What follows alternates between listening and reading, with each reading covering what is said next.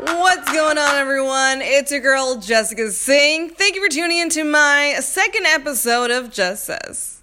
Okay, it's rap pack to my pulse flat. We keep it real, no false rap. I got four cars and they all black. Got four bras and they all that. We call that ballin'. Let's talk about the 67th NBA All Star Game, which will take place on Sunday, February 18th at Staples Center in Los Angeles. Yeah, what it do? Penthouse, man, what a view.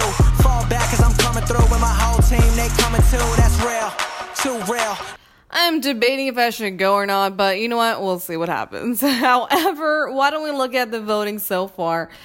So as of today, we have LeBron James totaled for 1,622,838 votes to pass the Milwaukee Bucks. Giannis Antetokounmpo for 1,480,954 as the top vote getter in the Eastern Conference and overall. James and Antetokounmpo are followed in the East front court by the Philadelphia Sixers. Joel Embiid, 784,287. And the New York Knicks, Kristaps Porzingis for 640,928.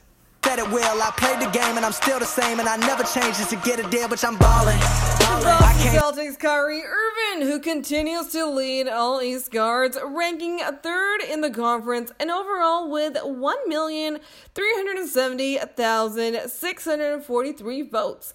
The Toronto Raptors' DeMar DeRozan with 537,168 is still second. While Philadelphia's Ben Simmons, at 397,942, followed by the Indiana Pacers, Victor Oladipo with 385,448 for third place. I came from nothing like it's nothing.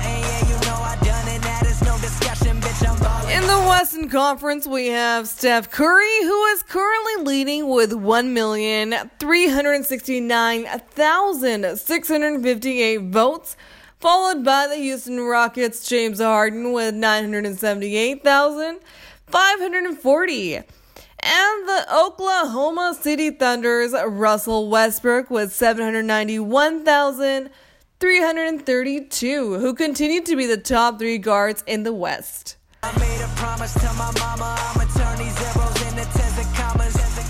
If you haven't voted today, you still have time. There's three days left. You can either go vote on NBA.com or the NBA app. And apparently, your vote will count twice all day today until 12 p.m. Now let's talk about the voting process. So how it's going to work is no more East versus West as NBA revamps its All-Star game format. The captains will draft from the pool of players voted as starters and reserves. So the top 10 players are selected the same way they were last year, and those are going to come from a combination from fans, media, and player voting. Closing million dollar deals. Catch me. And then the coaches select the 14 reserves again, same as last year, but here is the change. The top two players in the fan voting are going to be named the captains, and they will get to draft their teams out of that all star player pool.